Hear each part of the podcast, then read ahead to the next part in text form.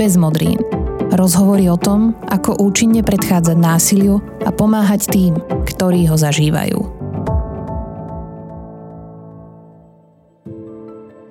V čase rôznych obmedzení bolo skvelé, že sme vďaka technológiám mohli byť o čosi bližšie s rodinou či priateľmi. Sociálne siete a komunikácia cez rôzne platformy však neraz menia naše správanie vo vzťahoch. Čo radí psychologička? Necháme si v živote dostatok priestoru aj na tie živé, reálne vzťahy. Je fajn, keď to aj vidia od malička, že tí rodičia majú aj reálnych priateľov, s ktorými sa stretávajú. Ale ťažko ich to naučíme, keď my sami sme stále na mobile a iba komunikujeme v rámci nejakých skupín. Dnes už máme generáciu detí a mladých dospelých, ktorí svet bez internetu nezažili. Aké nástrahy a riziká prinášajú sociálne siete a zverejňovanie súkromia? Kedy si to bolo také jednoduché, že sme povedali dieťaťu, že keď ti nejaký neznámy ujo ponúka cukrík, tak si nezober a utekaj preč. Hovorí sa, že deti, šteniatka a mačiatka priťahujú sledovateľov a zvyšujú počet reakcií. Skrátka, rastú s nimi dosahy. Je v poriadku využívať dieťa ako marketingový nástroj pre zvyšovanie vlastnej sledovanosti? Do akej miery je zverejňovanie detí rodičmi na sociálnych sieťach neškodné?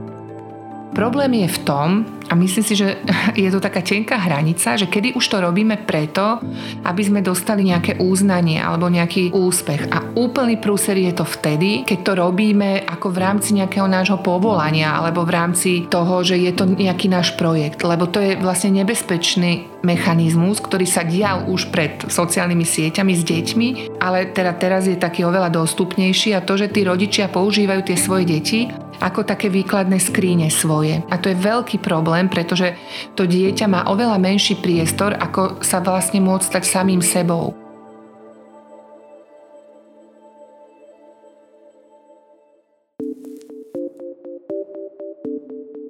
Moja dnešná hostka o sebe hovorí, že pomáhať ľuďom pátrať v ich vlastnom vnútri po zdrojoch, ale i skrytých prekážkach ku spokojnejšiemu životu je pre ňu vždy veľmi napínavé, vzrušujúce, ale zároveň to v nej vzbudzuje veľký rešpekt, zodpovednosť a pokoru. Rozprávať sa dnes budem so psychologičkou a psychoterapeutkou Hanou Ševčíkovou. Príjemné počúvanie podcastu Bez modrín vám praje Martina Slováková. Počúvate Bez modrín, podcast neziskovej organizácie Centrum Slniečko. Bez modrín SK. Vítajte v podcaste Bez modrín. Tešíme sa, že ste prijali naše pozvanie. Dobrý deň, ďakujem za pozvanie.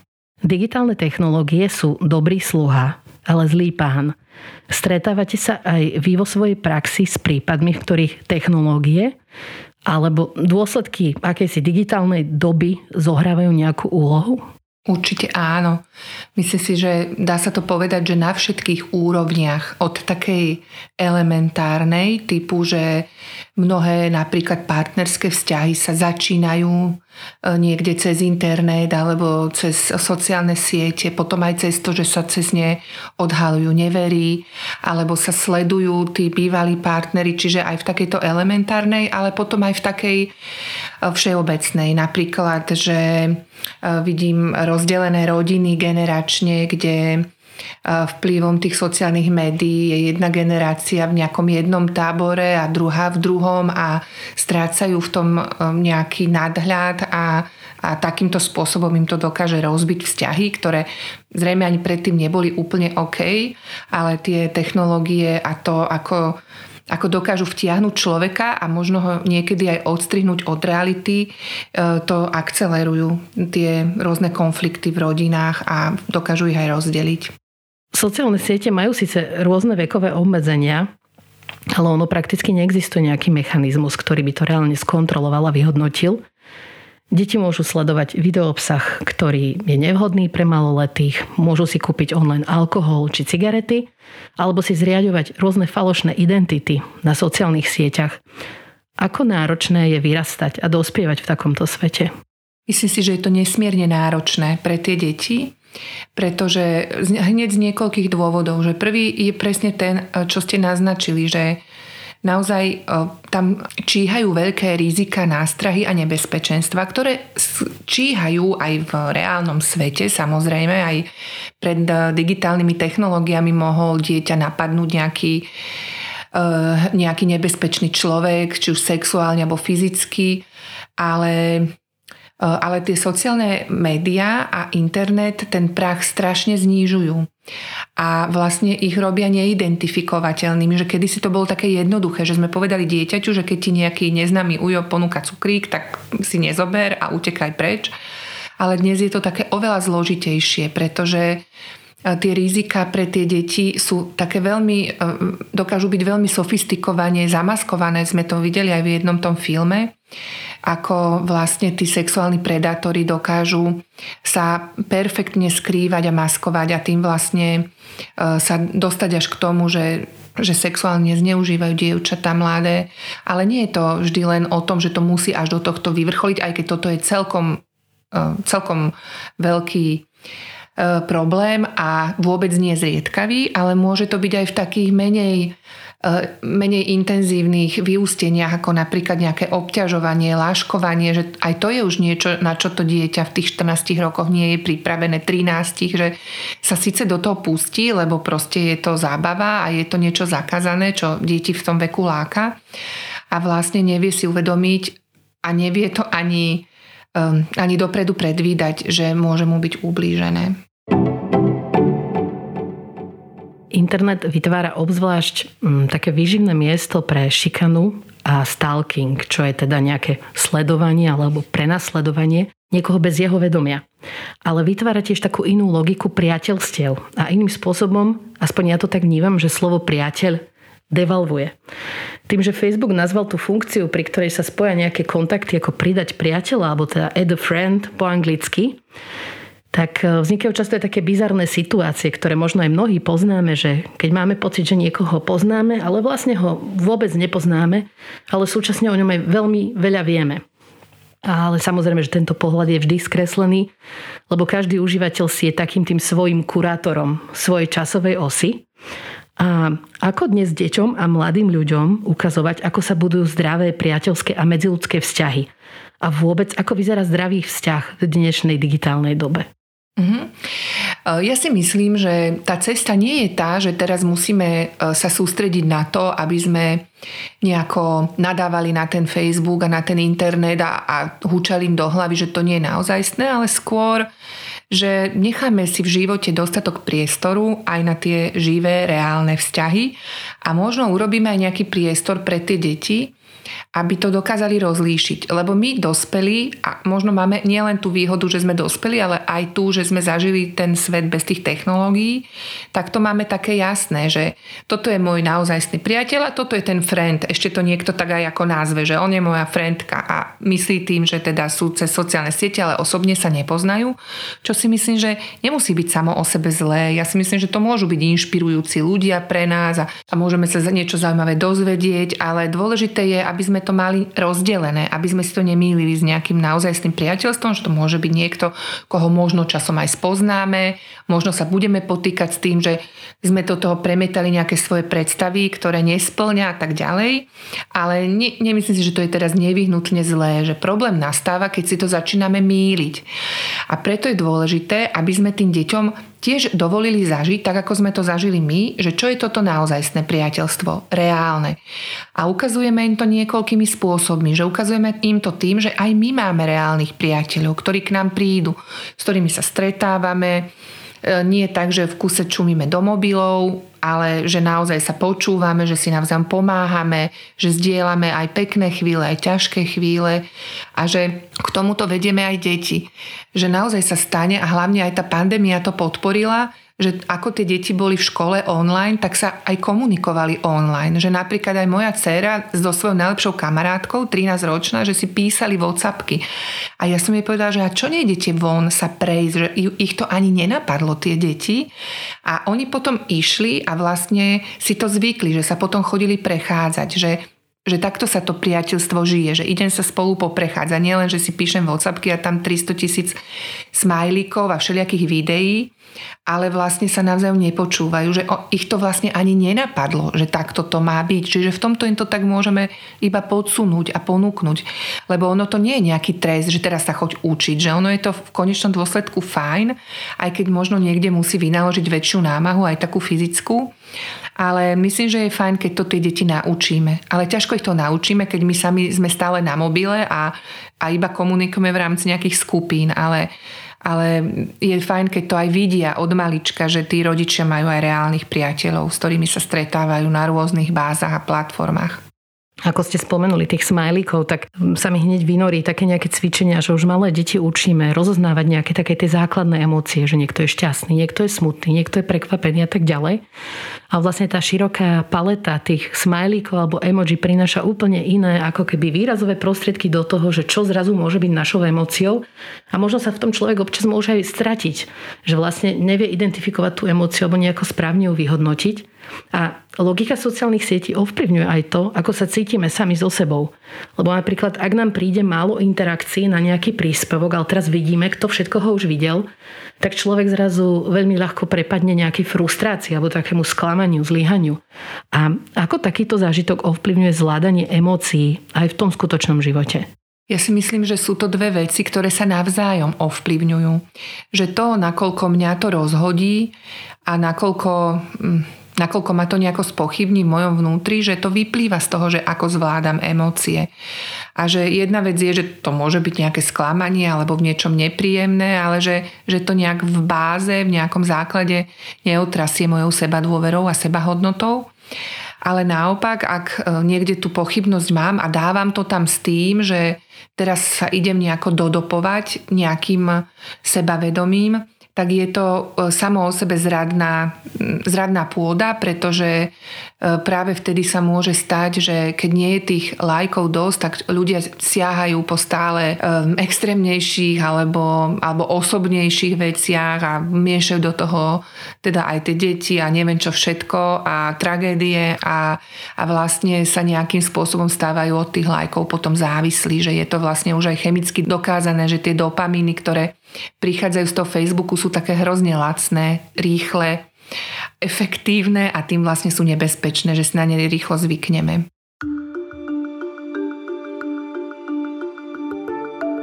Na sociálnych sieťach poznáme rôzne trendy. Jedným z nich sú lifestyleové rodičovské profily, ktoré si ľudia začnú budovať už pred narodením dieťaťa. Niekedy je to strategicky tvorený obsah a niekedy je to iba prirodzený vývoj. Pokiaľ ľudia na sociálnej sieti zdieľajú svoj život, s príchodom dieťaťa sa ten obsah mení. V otázke, či tvár dieťaťa na svojich sociálnych sieťach zverejňovať alebo nie, panujú rôzne názory. Boli sme zvedaví, ako to vníma Veronika Cifrová Ostrihoňová. Naše deti na internete neukazujeme do tváre nejako detailne, Nebola za tým nejaká úplne siahodlhá rozpráva s mojim manželom, ale obidva to tak nejak cítime. Môj manžel má v tomto trošku širšiu definíciu, čo je detailne a čo nie. Ja som v tomto trošku prísnejšia. Na mojom konkrétnom Instagrame sú deti minimálne a ak tam sú, tak sú tam preto, lebo ilustrujú nejakú myšlienku, nejaký projekt, nejakú tému, ktorú chcem podporiť, prípadne naozaj to musí byť niečo, že super zlaté alebo super vtipné, čo zazdielam väčšinou cez môjho manžela. Rozhodli sme sa ich neukazovať do tváre a nejak veľmi ich neidentifikovať preto, aby raz mohli on a ona toto rozhodnutie urobiť sami. A keď už budú dostatočne veľkí a veľká na to, aby sme sa o tom vedeli porozprávať, tak sa to možno zmení.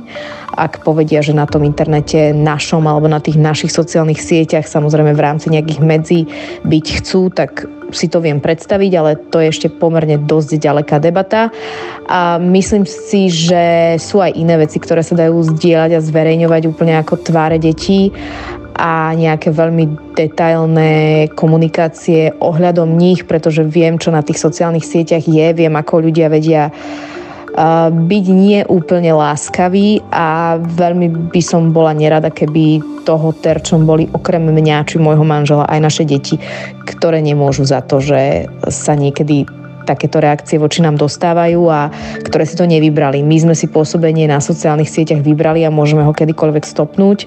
Naše deti sa do toho narodili a preto by som im chcela zanechať čo najväčší level autonómie v tom, aby sa raz rozhodli sami, že koľko a čo o sebe budú zdieľať. Ja si nemyslím nutne, že musí byť niekde v éteri internetov 200 fotiek ich, ako boli bábetka, ako vyrastali a ako boli na takej besiedke či na takejto dovolenke. My takéto fotky máme, máme ich v súkromných albumoch a veľmi sa z nich tešíme ale nemám pocit, že sa o ne chcem deliť úplne so šir- širokým svetom, ktorý v našom prípade na tých sociálnych sieťach je pomerne široký.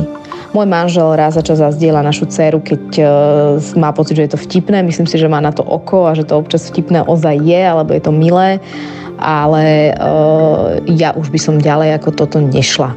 Takže verím, že to možno má nejaký zmysel pre niekoho, lebo stretávam sa aj s argumentom, že tak ich tam nedávajte vôbec, na čo ich dávate odzadu, alebo im dávate niečo cez tvár rozumiem, rešpektujem, ale zase na druhej strane naše deti sú súčasťou našich životov a sú súčasťou našich dní, dovoleniek, fungovania bežného, fungovania sviatočného, tak je v zásade prirodzené, že do nejakej miery tam sú a že do nejakej miery sa o nich delíme. Asi len chceme byť my viac, viac menej ako keby mať kontrolu nad tým, že ako a kde sa budú ukazovať a stáva sa nám, že sa stretneme niekde na, ve- na verejnosti, na ulici, veď my tie deti neschovávame, normálne s nimi chodíme medzi ľudí, len na ten internet ich veľmi nevešiame že nám povedia, že a konečne vidím Sáru, tak to vyzerá, ha, ha, ha. Spoznal som ju podľa strapatých vlasov zo zadu, ako ju tam občas dávame, alebo ako dávam, že sa nechce česať, lebo s tým sa tiež vie asi veľa rodičov stotožniť pri deťoch. Takže to nie je, že sa za nich hambíme, ani že ich niekde skrývame, ani že sa hráme na dôležitých, že teraz naše deti nikto nesmie vidieť, lebo naše deti vidí ktokoľvek, len teda v tom internetovom priestore tomu dávame nejaké takéto hranice pomyselné, ktoré sme si my stanovili a ktoré uvidíme, ako dlho budú takéto a či sa budú práve uvoľňovať alebo sprísňovať. Veronike ďakujeme za vhľad do toho, ako nad uverejňovaním fotografií môže uvažovať človek s veľkým mediálnym zásahom a stá tisícmi sledovateľov na sociálnych sieťach. Ako sa na zobrazovanie detí rodičmi na internete pozerá psychologička Hanna Ševčíková.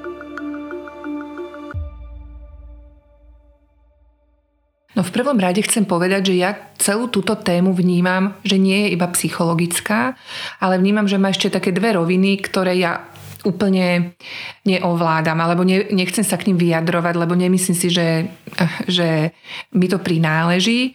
A poviem najprv o nich a potom sa vyjadrím k tej psychologickej. E, tá, prvá je tá právnická, ktorú, ktorú neovládam, nepoznám a druhá je taká morálna.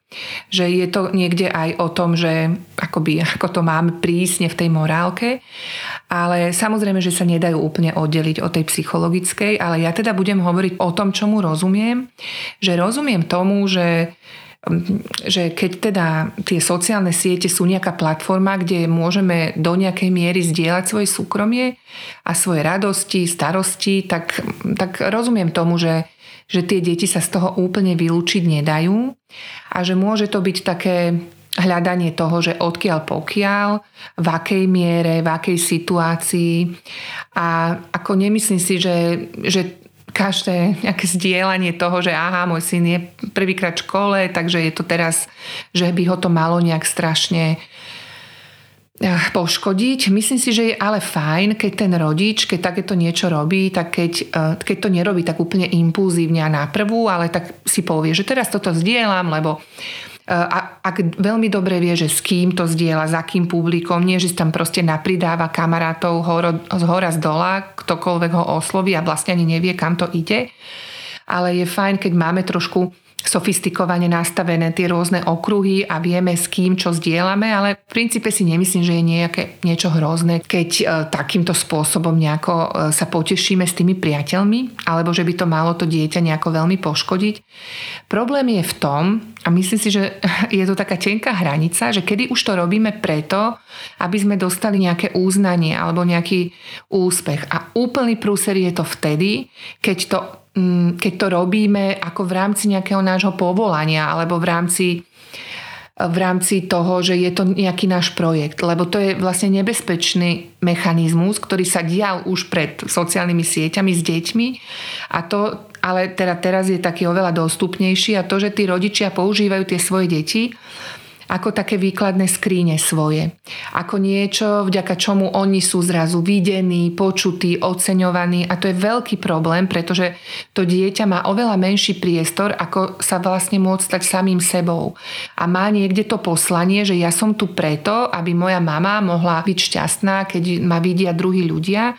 A vlastne tento proces sa deje veľmi tak ako pod povrchom. To dieťa si to neuvedomuje, tá mama si to neuvedomuje a môže to vyústiť do fakt veľkých psychických problémov toho dieťaťa. A myslím si, že je to strašne dobré, až úplne desivo opísané v jednej knihe francúzskej autorky Delphine de Vigan, ktorá sa volá, že všetko pre deti. A ja som bola úplne zdesená, keď som čítala tú knihu, lebo tam vlastne je presne takáto influencerka, ktorá zachytáva každý okamih svojich detí a je tam vlastne potom aj ich ďalší osud. A úplne som bola šokovaná, keď som sa dopočula, že vlastne toto sa naozaj deje že to nie je proste nejaký výstrelok tejto autorky, ale že naozaj to reflektuje nejakú realitu a to si myslím, že je desivé a hrozné. Nadviažem na vás, lebo v podstate ten rodič, ktorý sa rozhodne zverejňovať e, svoje dieťa na internete, tak on mu tým začne vytvárať nejakú, voláme to, že digitálna stopa, alebo nejakú jeho digitálnu prítomnosť, alebo možno mu aj vytvára a inter, alebo interpretuje, neviem, pýtam sa, jeho identitu. Áno, ale tak ako zase vždy nejakým spôsobom ten rodič, rodič e, vytvára tomu dieťaťu identitu, že kedy si to bolo tak, že, že to, sme to povedali v skupine priateľov, že no a tá moja Klárka je taká neporiadná alebo je taká šikovná. A ono sa to, áno, teraz sa to presnulo do tých sociálnych médií, môže to mať taký širší dosah, ale jasné, že, že to je súčasťou tej výchovy a myslím si, že že z tohto sa úplne zbláziť nemusíme. Takisto ako aj tá digitálna stopa, že rozumiem tomu, že je to taká krehká vec, pretože nevieme, čo sa s tým všetko môže stať a preto je asi dôležité, aby sme si strašne rozmysleli, že akému publiku a kedy a v akom množstve v akej miere súkromia to budeme zdieľať, ale na druhej strane si myslím, že tak ako je tu ten digitálny priestor, tak asi tam bude mať to dieťa nejakú digitálnu stopu, že mne, mne toto samé o sebe nepríde až také niečo strašne nebezpečné alebo zničujúce, skôr mi príde nebezpečné, keď ten rodič to robí hala bala, neuvedomuje si to, robí to pre nejakú svoju, svoje potešenie alebo svoju slávu. Ale keď bude raz, hoci aj navždy niekde nejaká stopa, ako je mama so svojím synčekom prvýkrát pred školou, tak si myslím, že, že žiadna katastrofa sa pre to dieťa nemusí diať nevyhnutne. Keď samozrejme tá mama má oveľa väčší a košatejší a reálnejší vzťah s tým synom mimo tej fotky. No a potom sú to ešte také špecifické situácie, v ktorých rodič na sociálnych sieťach to svoje dieťa v podstate využíva ako nejaký marketingový nástroj. Že cez fotky dieťaťa propaguje rôzne produkty a za takúto propagáciu potom aj dostane od toho zadávateľa nejakú odmenu, či už peniaze alebo nejaký barter. Čiže ľudia majú z toho de facto aj príjem. A na toto sa ako pozeráte? No, e, myslím si, že je to tiež taká krehká pôda a tak trochu je to asi aj o, nejakej, e, o nejakom práve, že ako vlastne sa narábať s týmito peniazmi. Takto, no, myslím si, že ako vždy boli deti v nejakých reklamách, vždy boli v nejakých filmoch, kde vo veku, kde to ešte nebolo úplne o ich rozhodnutiach, že to detstvo je celé také, že ten rodič do veľkej miery rozhoduje za tie deti. Čiže myslím si, že samo o sebe, že keď sa toto stane, že to nie je niečo strašne akoby nové, ale myslím si, že je to tým, že je mm, ten dosah taký veľký a že je to taký, taký nízky prach toho, tak e, že je veľmi dôležité, aby ten rodič dával pozor na to, aby to nevytváralo príliš tú identitu toho dieťaťa. A nespájal ho s tým jeho hodnotu, alebo to, že teraz ja ťa budem mať rád, alebo že teraz spod, lebo Eh, aby, aby to korešpondovalo s tým ich vzťahom a aby to bolo iba niečo, čo to dobré, tak toto keby ťa to bavilo, tak môžeš toto povedať a tak ďalej, ale myslím si, že a určite je dôležité, aby sme to aj primerane tomu veku, tomu dieťaťu vysvetlili. Že vie, že toto je na to, aby, aby sme si zarobili peniažky a tie môžeme použiť na toto a, ale aby sme to nehovorili takým spôsobom, že pozri, aký si úžasný a koľko máš lajkov a ty pozri sa a ešte aj tento to komentoval. Aby sme teda nespájali tú hodnotu toho dieťaťa s tými odmenami, ktoré tam sú za to, pretože vlastne to je ako keby sme mu dávali každý večer jeden štamprlík. Hm, ako ste spomenuli tie, aj tie reklamy, áno, samozrejme, toto tu bolo aj pred internetom, že deti boli v rôznych, alebo sú v castingových agentúrach do reklám, alebo do nejakého modelingu detského a tak ďalej. A je podľa vás vôbec v tomto celom možnom uvažovať aj o, o takej situácii, že, že niečo takéto je možné iba so súhlasom dieťaťa? Je, je povedzme nejaké 8-ročné dieťa schopné vyhodnotiť takúto situáciu? Dieťa, ktoré si možno prirodzene užíva nejakú pozornosť, ale je schopné vyhodnotiť nejaké takéto rizika? Myslím si, že nie.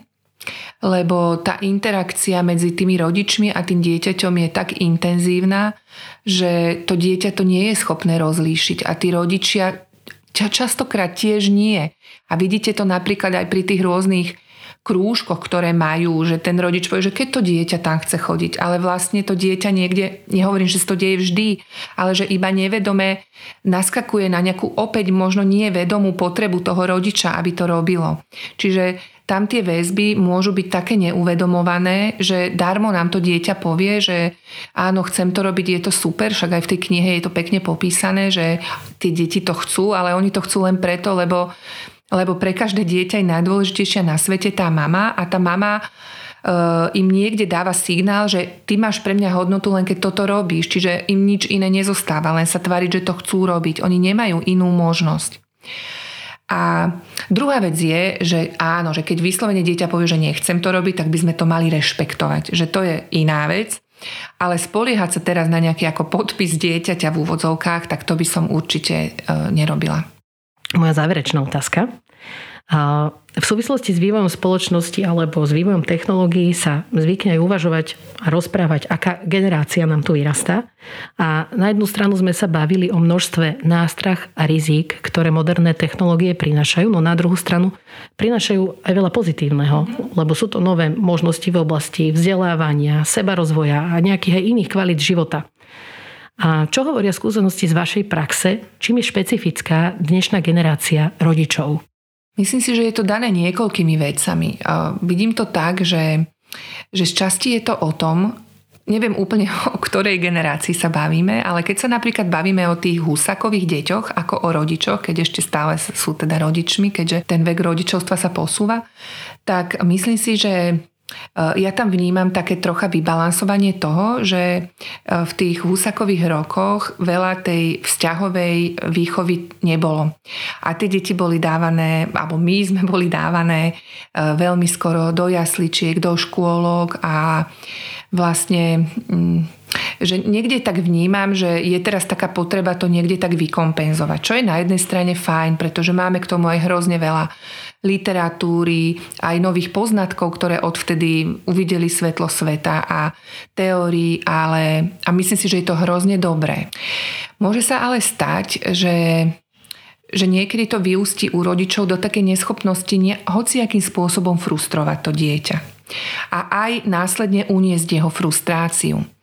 A môže to vyústiť do toho, že tí rodičia do relatívne vysokého veku vekovo neprimerane riešia veci za to dieťa a niekedy si to aj vyžaduje situácia, že ho všade rozvážajú a a e, riešia pomaly úlohy za nich a projekty a vytelefonovávajú si s rodičmi druhými a že je to niekde potom, že tie deti nemajú tú možnosť, aby si tú frustráciu zažili, aby si zažili aj ale tú tvorivosť a, a tie svoje schopnosti, aby si ohmatali, ktorá, ktoré môžu vyrásť z tej frustrácie. A toto vnímam niekde ako problém. Samozrejme, že je ťažké to paušalizovať, ale toto si všímam ja, že že je pre rodičov ťažké niekde frustrovať tie svoje deti. Aj tomu rozumiem a aj si myslím, že to nie je úplne dobré pre tie deti. Toto bola Hanna Ševčíková. Ďakujem veľmi pekne za rozhovor. Ďakujem.